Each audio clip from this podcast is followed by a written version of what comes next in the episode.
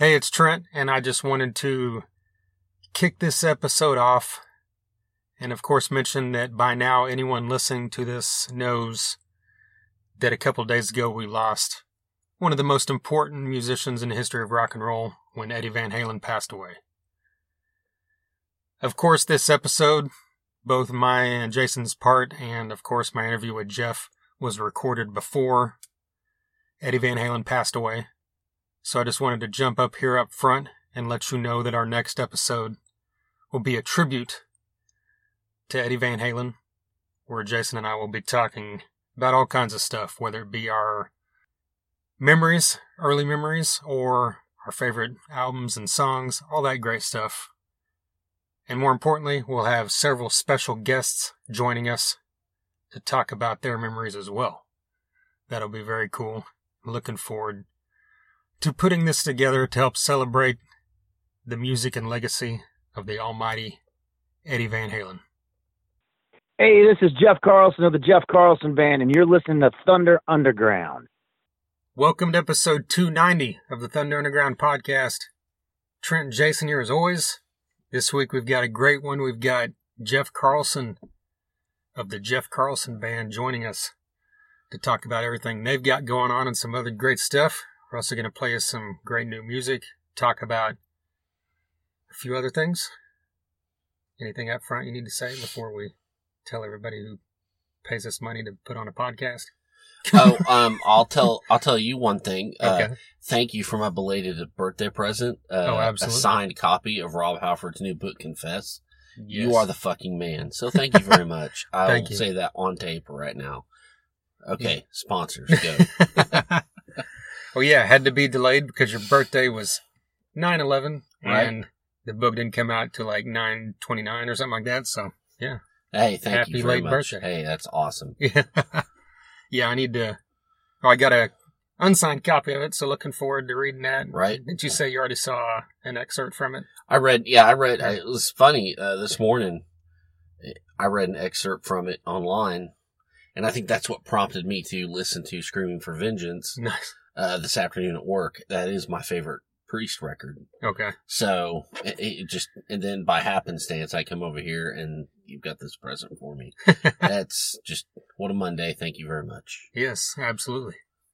First up, let's mention DEB concerts because there was a big announcement just by the time you're hearing this a couple days ago that our local to us festival, Rocklahoma, is officially announced for Labor Day weekend in 2021. It's always happened on the last 10 or 11 years, it's been on Memorial Day. But so hopefully by that point, which is what, nine months away, we'll festivals will be happening. They're all announcing for September and October. But DEB concerts books and puts on the Roadhouse stage at Rocklahoma, and they've always had a lot of great acts out there. So, of course, once we get closer to that, we'll be talking about all that. But in the meantime, coming up October 23rd, right here in Tulsa at the Ideal Ballroom, the mighty John Corabi will be putting on an acoustic performance. Socially distanced, of course. The Ideal Ballroom has a great system in place to keep everybody safe. That's no joke. So get over there and check that out. That show will be opened by our good friends in Rocket Science. That's always a great time as well. DEBconcerts.com is where you can find out ticket info on that show. And of course, any future shows or rescheduled dates that the pandemic has put off for a bit. So get on there and follow them on Facebook. And of course, we'll keep you updated as well. Also, Hella Hot Hot Sauce, based out of the San Francisco Bay Area in California. They make small batch artisan hot sauces, and you can check them all out at hellahothot.sauce.com. If you're on the West Coast, they sell them in stores out there. But if you're anywhere else like us, get on that website, check out what they've got. All their sauces, I believe most of them are fruit based. They're extremely hot, but they're also extremely flavorful, which is what you want from your sauces. They have collaborations they've done with Florida Frank from the Mighty Hatebreed called Florida Frank's Florida Heat and another one that they did with Ghoul called Brain Jerk. So check those out. Follow them on Facebook, and of course, tell them we sent you. MedPharm is a dispensary located in Broken Arrow, Oklahoma, 24683 East Highway 51. You You can check out their entire selection online at leafly.com. Follow them on Facebook, MedPharm, that's P H A R M. Instagram is at MedPharmOK, and their website's medpharmok.com. You can call ahead, text ahead, email ahead, place your order, and then just go right through their drive through, which is a great feature they offer that many dispensaries don't. Also, if you mention Thunder Underground, they'll give you 10% off your first order. And also, they're cannabis with a cause because 30% of their proceeds are going to build no kill animal shelters, which is an amazing thing they're doing. So, very happy to let you know that. So, get out to Med Pharm and support them, and in turn, you're supporting animals as well. Can't beat that. Finally, Sunset Tattoo. Tattoo shop in Tulsa, Oklahoma as well. 3415 East 15th Street, right in the heart of Midtown. 25 plus years of experience for Jake and his team. Their tattoos are done good and proper. They're state licensed. They're mother approved. Give them a call, shoot them a message, set up a time where you can come in, have a consultation about what you need to have done, what work you want done. Jake can, if you've had shitty tattoos in your life, Jake can make them very unshitty. Get on Instagram, Sunset Tattoo Tulsa, or Facebook, Sunset Tattoo Tulsa. Check out their work there to see that we're not just bullshitting you. They're really good. So, Sunset Tattoo Tulsa, give them a call, give them a shout, and tell them we sent you. All right, first up, we want to kick it off with music, or want to talk about ACDC first? Let's do this. Okay, let's play music. We're going to play some music from the Mitch Perry Group, which of course features the mighty Mitch Perry on guitar. He was on this podcast a while back. We'll talk about this when we get back, but this song is called Saint Valentine. Happy ain't a word that it used to describe my time.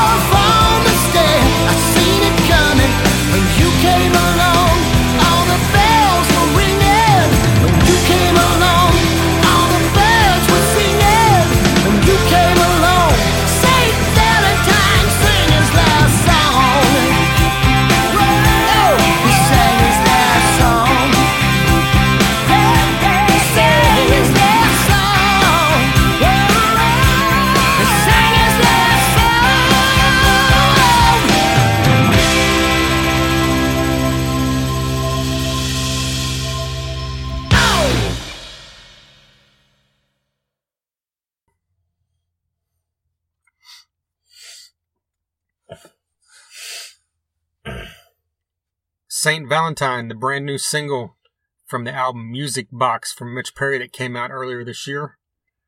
We talked about that whole album with him when he was on the podcast earlier this year as well. That was episode 261, so check that out. I know that when we previewed this song to check it out, Jason mentioned that he thought he could probably play the solo better than Mitch Perry, but hey, I I'm not gonna argue with you if that's what you think. That's fucked up. I never said that. Okay, and you're trying to get me in No. trouble already. Okay, okay, good. How dare you, sir? No, I think most people know Mitch Perry. It's definitely on that list of greatest guitarist in the world. Oh man, You could literally put, if you were like, what's the greatest 20, 30, 50 guitarist of all time? His name's going to be on the list. Oh So, yeah, that guy that guy can play guitar like a motherfucker. And again, how dare you? I I don't claim to be better than anybody. I tell you what, from You're better from, than me. from from frets zero to three, I'm a motherfucker. I'm talented as shit. You can't touch me. But uh, uh, you know, past that, no, there's there's just no, there's nothing going on. I'm, Right. I'm dead, dead in the water. So uh, that is not what Mitch Perry's about, though. Mitch Perry is a gymnast of the fretboard, That's right. and this song is great. Uh, good old time rock and roll. They're channeling the Stones. Uh, great raspy kind of singing. Great tune. I'm glad we could play it today. Absolutely. Very blues based rock. Very, like you said, Stonesy classic sounding. Hey, speaking of Stones, they got a cover of Jumpin' Jack Flash on the Right. album as well. Right? Nine tracks, music box. Check it out. It kind of spans the gamut of everything from your ballads to your hard rock to your bluesy rock and funk and everything in between. It's a great band they've put together of amazing musicians. So check out episode 261 as well with Mitch Perry and give that album a listen and follow him on Facebook. Well, you said that you can, you're a master of the first three frets. The basic kind of stuff's what you're saying. So do you think you could get on stage and play the Malcolm Young parts? Uh, no, because Malcolm Young is on a different fucking level. Yeah. You know, say what you will. The most simple yet greatest simple guitarist of all time. In his is it even simplicity, is it even simplicity? You know, in, it's in like- his simplicity is where you find his where you find his genius. yeah. Um, I think I, I, don't, I don't know that I don't know that even Steve Vai could touch you think what Malcolm Young did on the guitar. really. I mean, when you think about it in that way, Malcolm Young is like the Steve Vai rhythm guitar. There you go. I mean, that's one. the goddamn truth. Yeah. That's the best way I know how to put it. Yeah. So, and I, I think that even dudes like Steve Vai and Satriani, um, you know, and Petrucci and all those wizards would probably agree with that statement. Yeah. well, that's the greatness of ACDC is that Phil Rudd is the same way on drums. Right. Like the perfect, just like simplicity that a lot of people couldn't really pull off. And then like Cliff Williams as well. Yeah. It's like you can't just plug someone in there on bass and say, here, play this. It's going to sound good. Anyway, I bring all that up because, like we talked about last week, ACDC started teasing stuff. And right after we recorded our episode, they released the clip and announced everybody's back. You oh, know, Oh, yeah. that, that it has been there. And of course, Stevie Young's still there to replace the mighty Malcolm. They've announced that. And then they announced just recently that Shot in the Dark will come out this Wednesday. So Right.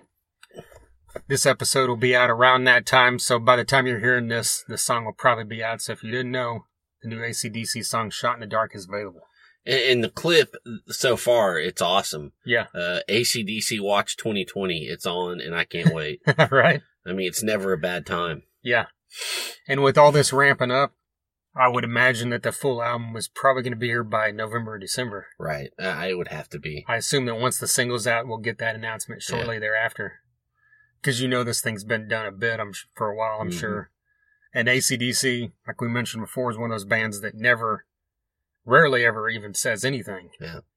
Well, they, you know, I just saw this afternoon on Blabbermouth, the engineer, Mike Fraser, Mark Fraser, I don't know, something Fraser, I think it's Mike. Mike How do you say- Fraser, I'm yeah. pretty sure.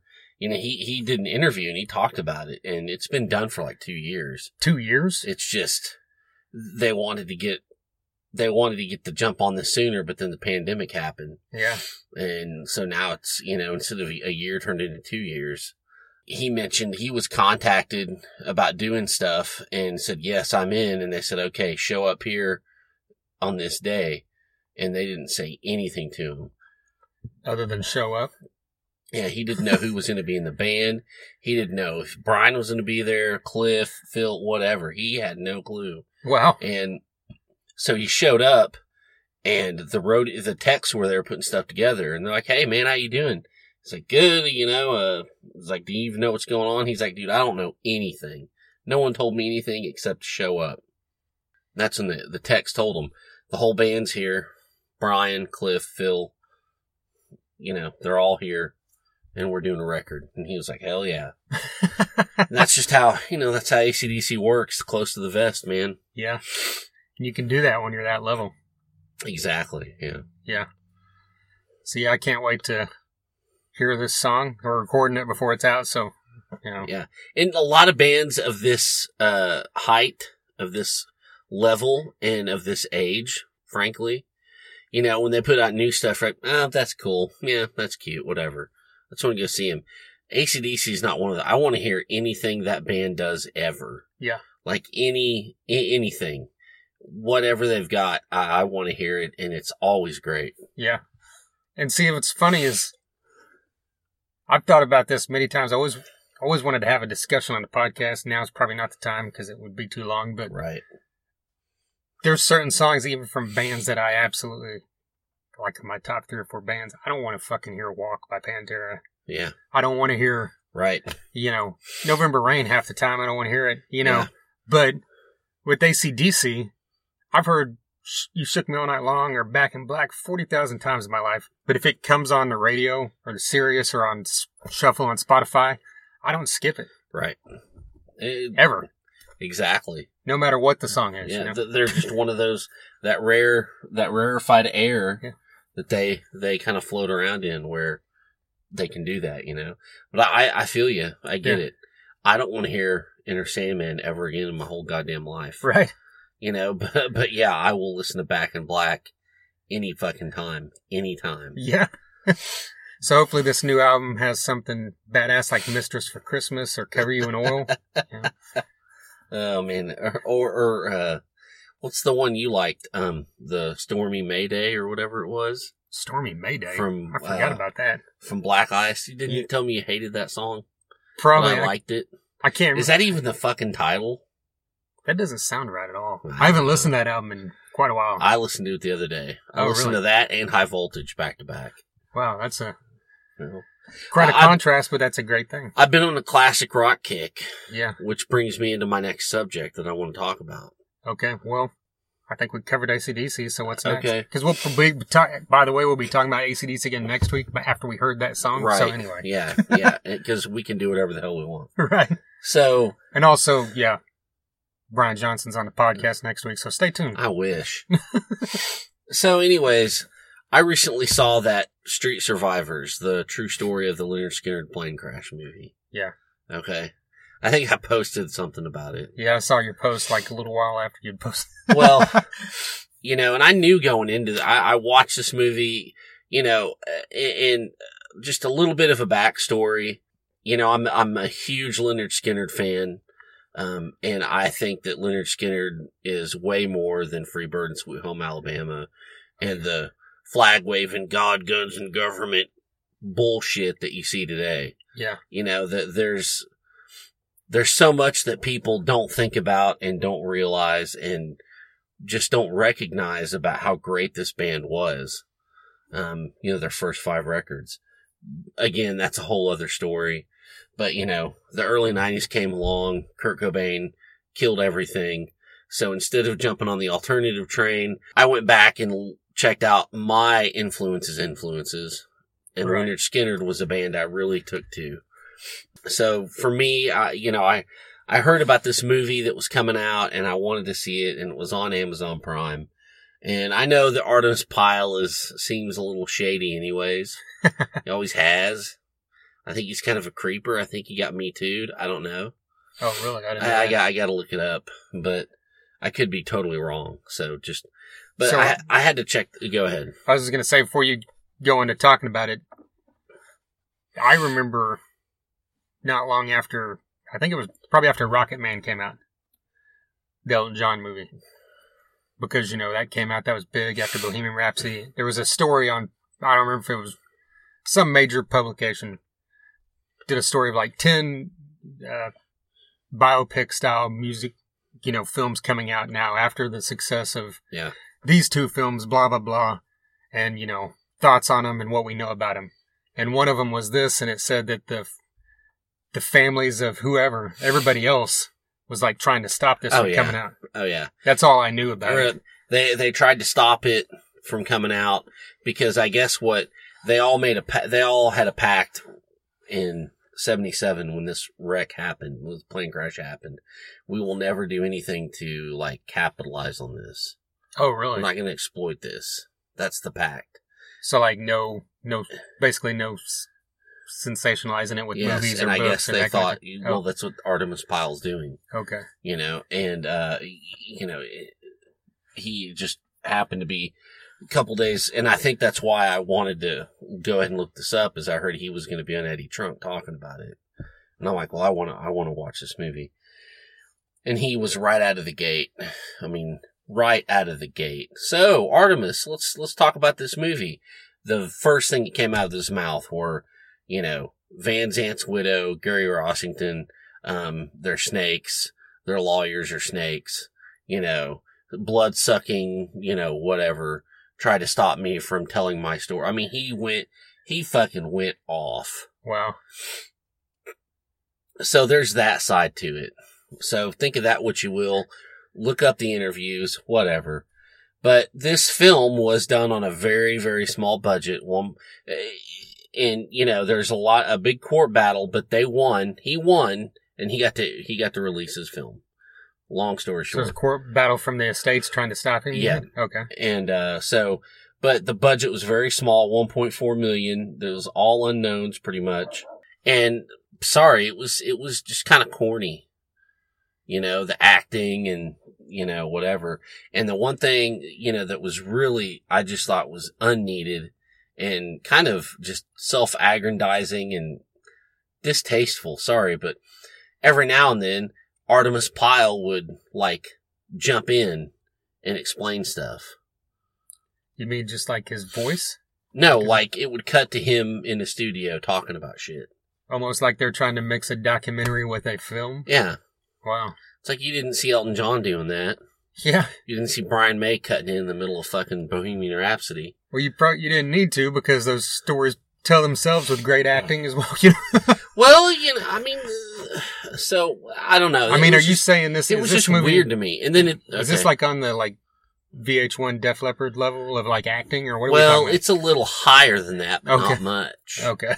But the and you know, and even at the end, it had a whole thing with Artimus Pyle playing the drums and signing autographs, and it was just, it was weird, dude. It was fucking weird. I don't know. Make of that what you will, but I mean, did it I seem will- like the story was like accurate? well, yeah, because I mean, I look, I looked up the real story, and and that's one thing. It's like you know, it focuses on Artimus Pyle because he's the one guy that got away and went and you know, um, you know, crawled through the creeks and mud and barbed wire to get help, and that really happened. Yeah. So yeah, good on them. I, I I get that. Yeah. Um, and the and the the actual scene of the plane crash, just I guess it was it had mostly be CGI, but it was impressive. Yeah, Okay. But everything else around it was just a little corny, just a little, I don't know. So Well, also compounding on that, when you made the post, one of the comments was from our buddy Travis Davis, and he said, "Is it really any worse than Gary Rossington dragging the band on for decades?" well, and that's and Like, that's why thing- when when I saw that, I said, well, that's a good point. Yeah. So it's kind of like, okay, we're we're even. because I think there's a point, you know, and, and Travis is right. There's a point where, okay, there's only one dude left and it's me and this is fucking stupid. Yeah. So it really, it, it, it doesn't matter. It doesn't matter at all. Yeah. So yeah. Um, I saw them live again last year at Exo 111. They still sound great. I mean, well, Yeah. because they've been playing together forever. So yeah, because they're all, you know, a bunch of 50 year olds and then Gary Yeah. Rossington yeah, and that's, That's where we're at. Yeah. They've all died except for Artimus and Gary. Yeah. You know, really. So, anyways, that's that was my take on that. All right. So just want to talk about that because it, you know, it sent me on a huge Skynyrd kick and I love that fucking band and, uh, the musicianship, the riffs are way more than Southern rock and they're way more than the two huge songs, you know. So there you go. What's the greatest Skynyrd cover ever? You think? Metallica Tuesday's Gone. Cover? No. Um, I think that, uh, I? Trying to think of other ones, man. Well, obviously Shinedown Simple Man, but I can't. that's terrible. Fuck them. Fuck you. Um, I like Zakk Wylde's I Never Dreamed. I forgot about that. It's amazing. Um, God, I don't know. There's got to be more out there. I'm not. I'm not. I don't know. I, I I'd have to dig into that. But I will tell you, my favorite Lynyrd Skynyrd song is "Working for MCA."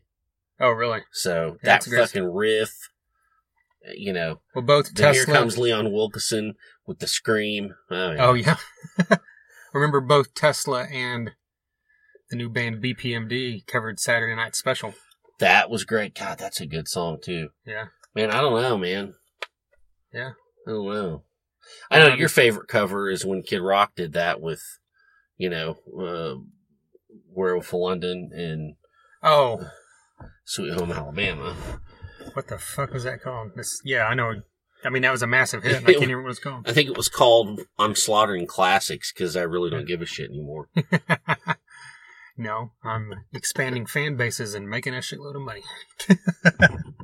well, we talked some Skynyrd and some ACDC, and speaking of, you know, legendary classic rock, our guest here has a a band that has a good sensibility into that kind of that world, your melodic rock and your classic rock kind of stuff. Definitely.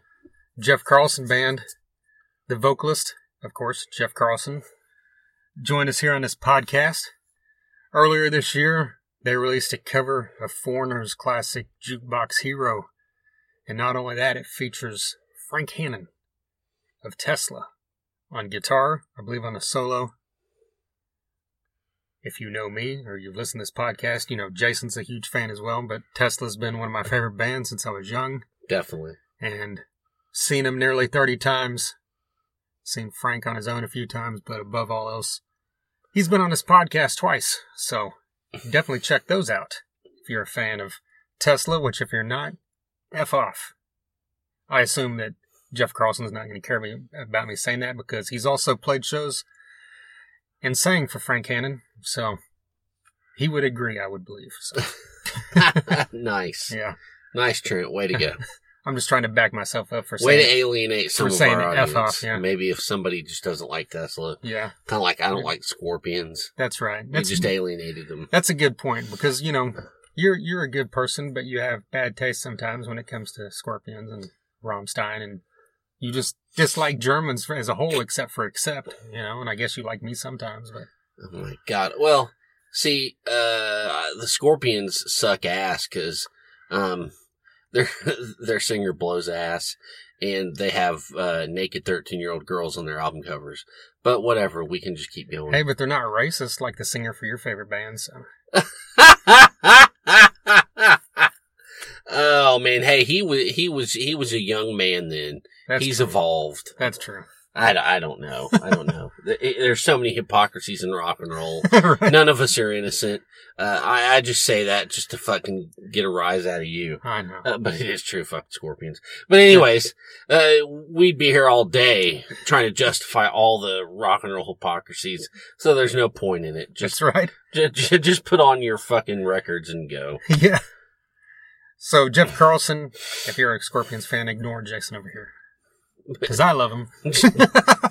Ignore me anyways. I don't know anything. Whatever. But yeah, of course, Jeff Carlson Band has some other great music, some great music coming. We talk about all that here in this interview. It's a pretty good one. So let's just jump into it. Here's Jeff Carlson.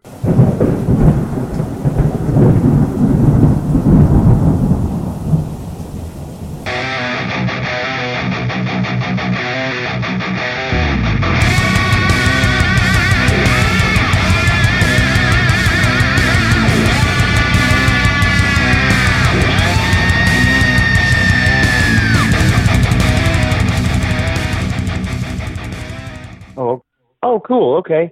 I, I played there once. A place it used to be a place called Windjammers. I played there Oh wow, yeah, that was a long time that's been ago. gone yeah. for probably 25 years now. It's been gone.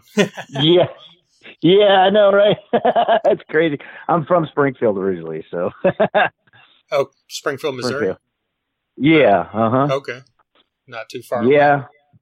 Was that back with a a band? I guess you had back back in the 90s, or what was that? Yeah, I had a I had a band there called China Blue, and then I had another band that um I played Tulsa. It was a cover band. It was called Open Fire. It was a lot of fun. You know, Okay. like when I was 21, 22 years old, I didn't have a care in the world. You know. right. Jumping into the current stuff, I mean, your current single is this cover of Jukebox Hero. Like, talk about the decision to record that song. Yeah, sure. Um, it came about.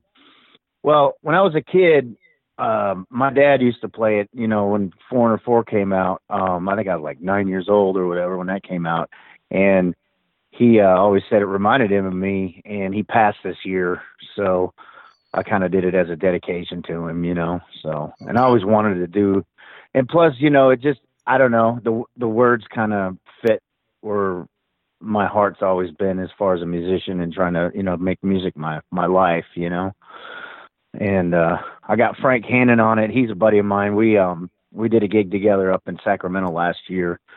And i was like hey man i'm getting ready to record this this uh foreigner remake. You want to play on it? He's like yeah send me the track. So he did. So yeah it, it was an honor to have him man. It was really cool. Were you guys opening for Frank Hannon Band, or were you like playing with him? Well, that's how I originally. Well, yeah, no, I actually sang a whole set of Tesla with him at a private party.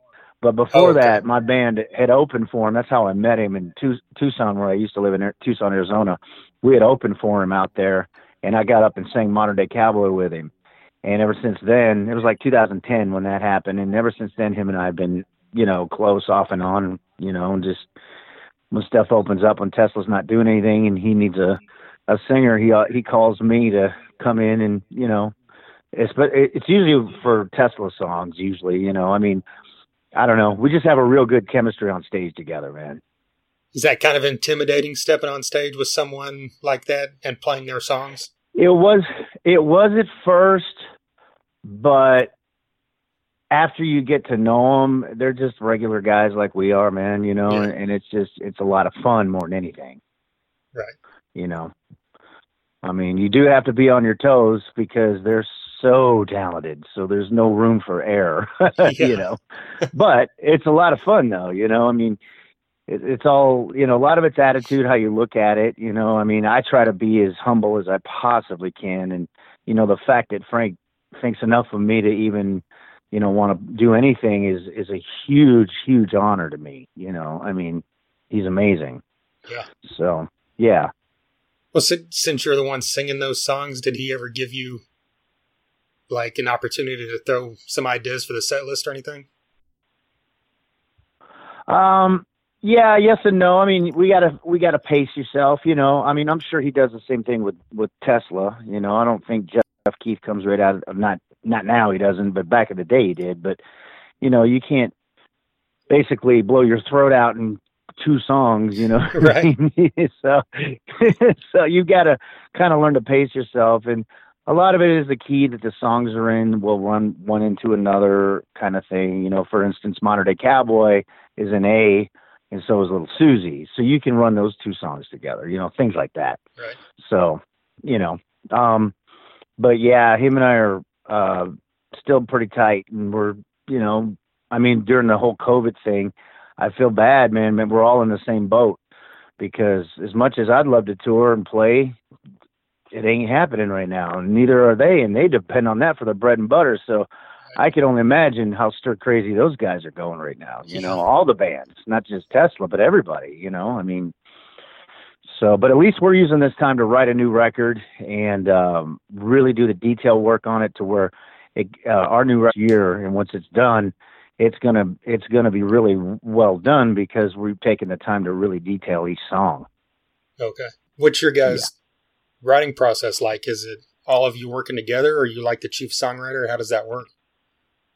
Well, basically, what happens is Robbie Wolf, my lead guitar player, and I, we sit down and we, I mean, for the style of music we do, it has to be crafted around the the the melody to to push the direction of the song. So he's also a singer. He had a band uh, in the '80s called Holy Soldier. Him and my bass player Corey K. They're from uh, uh, Robbie's from uh, Palos Verdes, California, which is, you know, they played the, they were like right under Stryper at that time. Okay.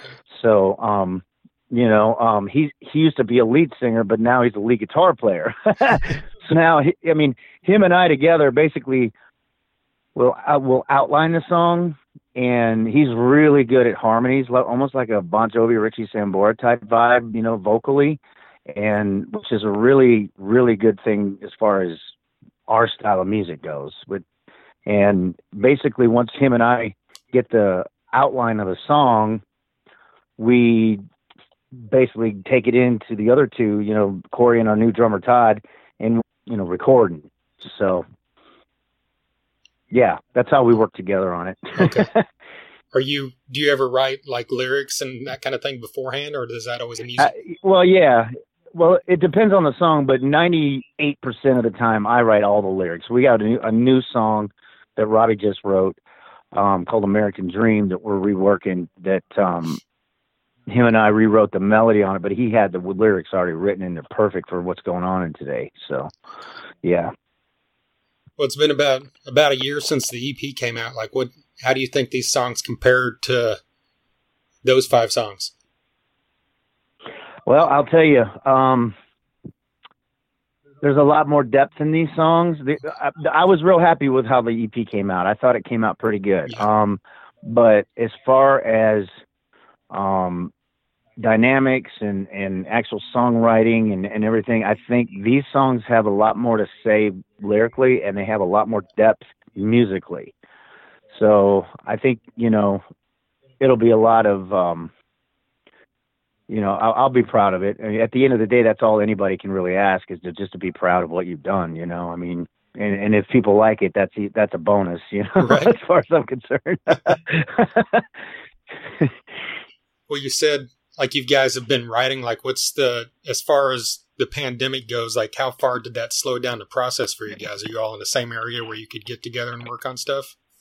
yeah, yeah, absolutely. We're we're all here in Las Vegas. We just live in different parts of the city, but yeah. Okay. um i got i i've got everything set up in my house to where they all just drive in and we rehearse at my house and and uh get things tight you know i mean todd our drummer he's got a uh, one of those electronic kits you know what i mean those uh like triggered but um that way we can control the volume a little bit so it's not you know on 10 so yeah but yeah it hasn't slowed us down as far as that goes thank god you know? Okay.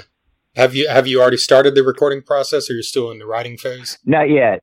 Okay. We're we're still in the writing phase. We're we've got about two songs to go, um, and we we're gonna do a another cover, but I can't say what it is just yet. Uh, but we're we've got a confirmation where Oz Fox from Stryper is gonna play the lead guitar on it. You know, Oh, like I did with Frank, kind of thing. okay. Yeah. So. If you can't say the song, is it from the same era as Foreigner? Oh yeah, yeah, Okay. yeah. Exactly. Yeah. Okay. Yeah. So, do you record like So. do you record at your place? Do you have a studio and everything set up? Yeah. Okay. Yeah. Well, what it is is uh my lead guitar player Robbie, his son Brandon, he's out in L.A. and he does a lot of movie scores, as well, not movie, but like video game scores and things like that. You know, um, a lot of bands pay him to record. He's got a portable studio that's really killer, so he just brings it out to my house and we just track at my house. Okay. You know, that way we can get the basic tracks and get the vocals and everything, you know, detailed in. So it works for us, you know. Yeah. Well, you mentioned the you know not being able to get out and tour.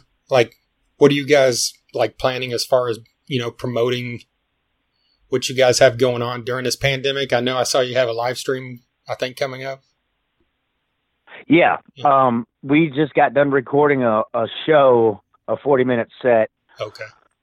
Um, and I think our label's getting ready to put it out sometime here in a couple weeks for, uh, streaming for live streaming. Um, that's that's the only thing we've got on the docket for right now. But the main focus is just going to be getting this record done and the video. What I got to get, you know, the label's got to figure. We got to figure out what this single's going to be that we're going to uh, do a video for, and then that'll be pushed once that's all done. So, well, speaking of yeah, of the label, like RFL, like how have, how's that relationship been like for you guys? Oh, it's been great. John is uh, he's he's the guy, man. Him and I got to give a shout out to uh, Douglas Franklin and Sam Bone. They're they're really cool. Dan Mitchell, he's he does all the video um, website stuff. He's awesome.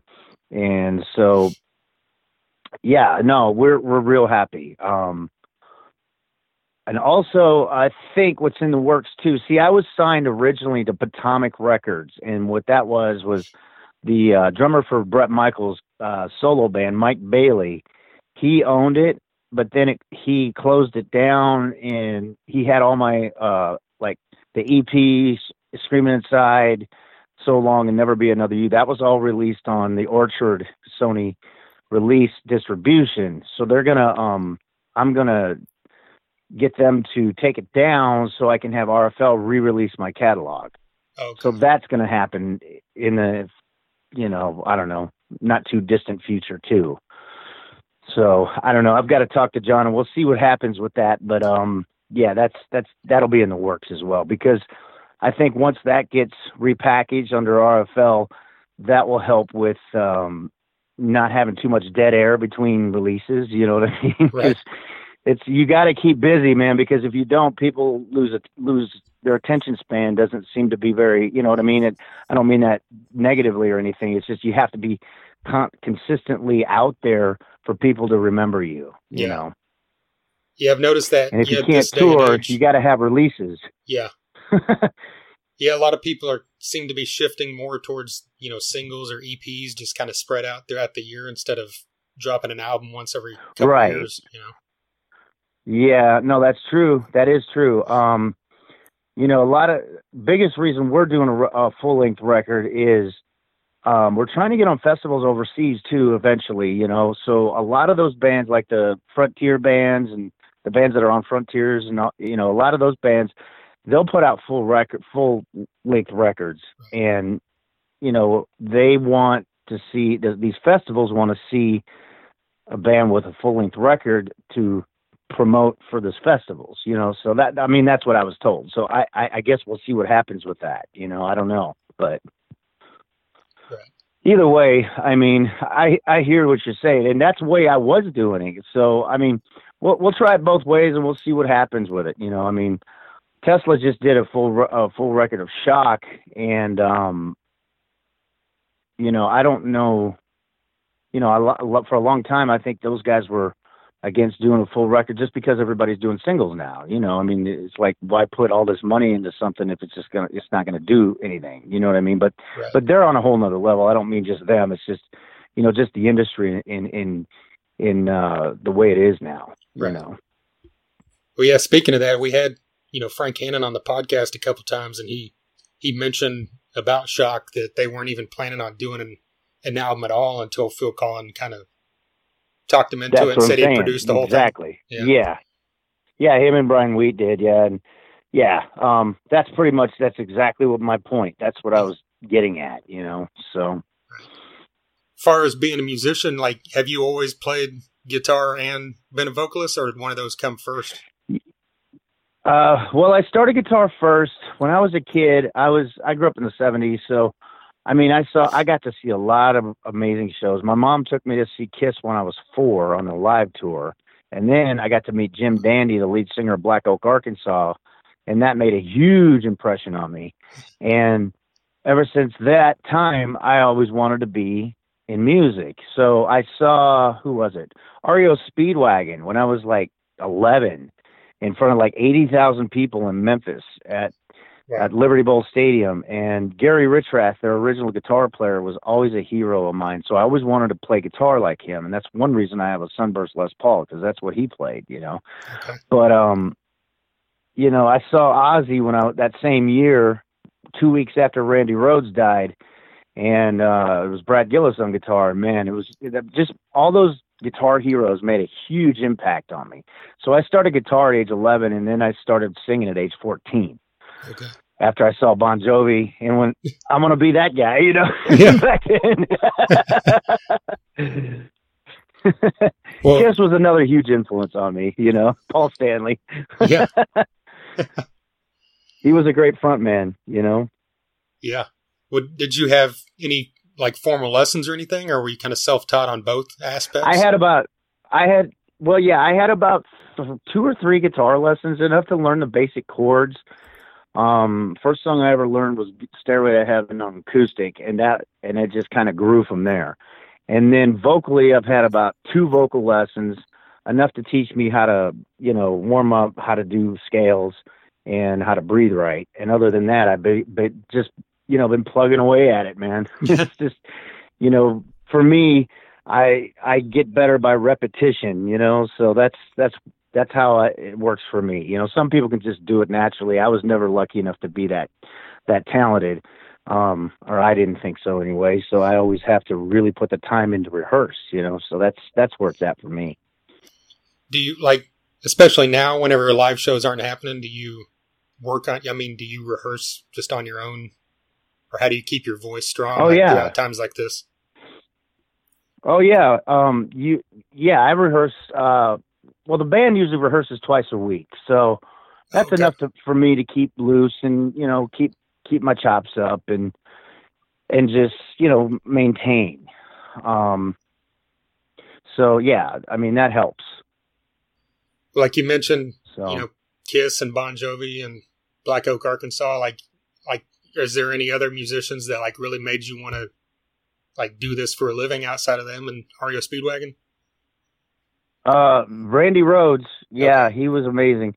And um, you know, the when I was a kid, man, I was 14 years old, and my dad, he would take me. I mean, I don't recommend this. It doesn't sound like you know, uh, good parenting 101, but he did take me into bars. I had a buddy of mine I went to high school with, or and as I think I was a freshman, and his uncle was a singer in a local cover band there in West Plains, Missouri, where I grew up. And they had a band that I'd go sit in with, and that made a huge impression on me. So um, I was, you know, 14 years old playing Rock of Ages and Don't Tell Me You Love Me and New Girl Now, you know, from Honeymoon Suite with these, you know, 30 plus year old guys. So, I mean, that was huge to me, man. I mean, and if Mike Carroll, if you're listening, this is for you, bro.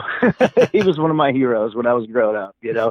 Nice. That's you know, I was there for the music. I wasn't there to party when I was a kid. You know, I was too young, obviously. But it was cool playing with these guys because they were so good. You know, and I always try to surround myself with musicians who can, who can push me. You know. Right. Out of curiosity, speaking of Bon Jovi, what's your favorite Bon Jovi album? Oh boy, that's a tough one. I, you know, I met them on the 7800 degrees Fahrenheit tour when they were opening for Rats. So Oh wow. that's up there. The first album's good. Um, I like, uh, I really like, believe it or not, um, what's that one? Um, These Days. I think that's a killer record. Oh yeah. Um, Yeah, same here. yeah, and Keep the Faith was okay. I mean, but I mean, New Jersey, it was good. I saw them on that tour too with Skid Row. That was amazing. That was they were on top of the world. I mean, they were it back then. Yeah. Um, Slippery got overplayed, so I don't really, you know, there's a couple songs on Slippery, the ones that weren't hits that I don't mind. You know, I mean, I could I like Let It Rock. That's kind of cool. But um, favorite one I'd say that made the biggest impact on me was 7800 degrees Fahrenheit. Okay. Yeah, I'm John doesn't even act like that they ever actually did that album because I, I think he's he's ashamed of the production of it, you know. So I mean, you know, whatever. But Yeah. as a kid growing up, that made a huge impact on me, you know. right. yeah, New Jersey's probably my favorite, and I, and it's probably because you know I was like right around the age of like when I was really getting into music in the late '80s, and that's when right, hit, so. right. I'll tell you, man. I saw him on that tour in St. Louis, and um, I didn't even know who Skid Row was at the time. And they were good, but I didn't know any of their songs yet. I just thought that you know Sebastian was really over the top. I was like, wow, this dude is really crazy, you know. And then when John came out of the stage and they did that big explosion on "Lay Your Hands on Me," that was like the coolest thing I'd ever seen, man. It was like, wow. What was but yeah, what was your first concert? Was it that Kiss show? Yeah. Well, actually, my parents took me to see Three Dog Night when I was actually three years old, and my mom took me to see Kiss when I was four. Okay. Yeah. so I've been cutting my teeth on it for a long time, bro. yeah, absolutely.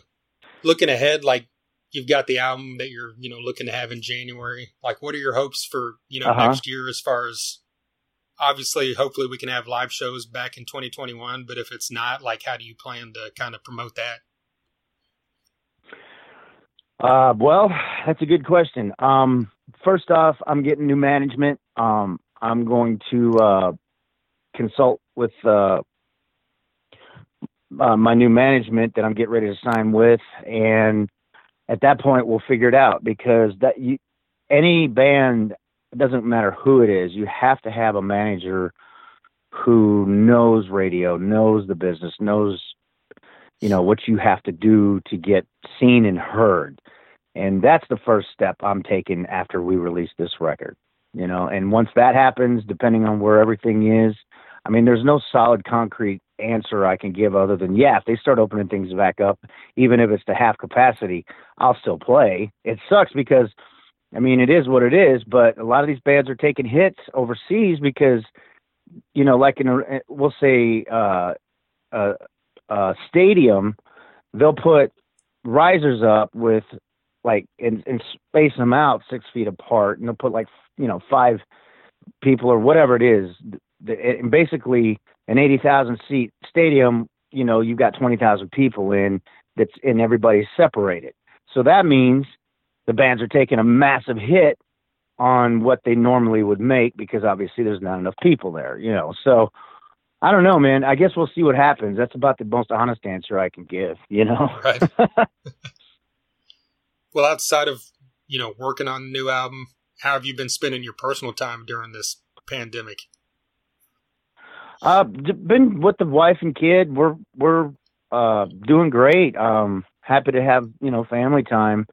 Um, to uh, to just you know basically be together. I mean, not that any other time would be different, but and you know a lot of times my wife will go with me on gigs or whatever.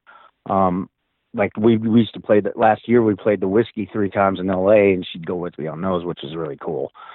But I mean, um, you know, I mean, we we just started really getting, you know, out there playing, and all of a sudden this pandemic happens. So, you know, it's everything's kind of in a standstill. So we just been making the most of it, spending time together, you know, and just you know going going to the, to our uh, lake by the house here, and just you know having fun and trying to enjoy our time together. You know, that's about it. Yeah. Absolutely. Awesome, man. Well, I appreciate you taking the time with me today. Absolutely, bro. I appreciate the um you know, the interview. I'm I'm glad to be here and, it, and thanks again for having me, man. There you go, Jeff Carlson, frontman for the Jeff Carlson Band.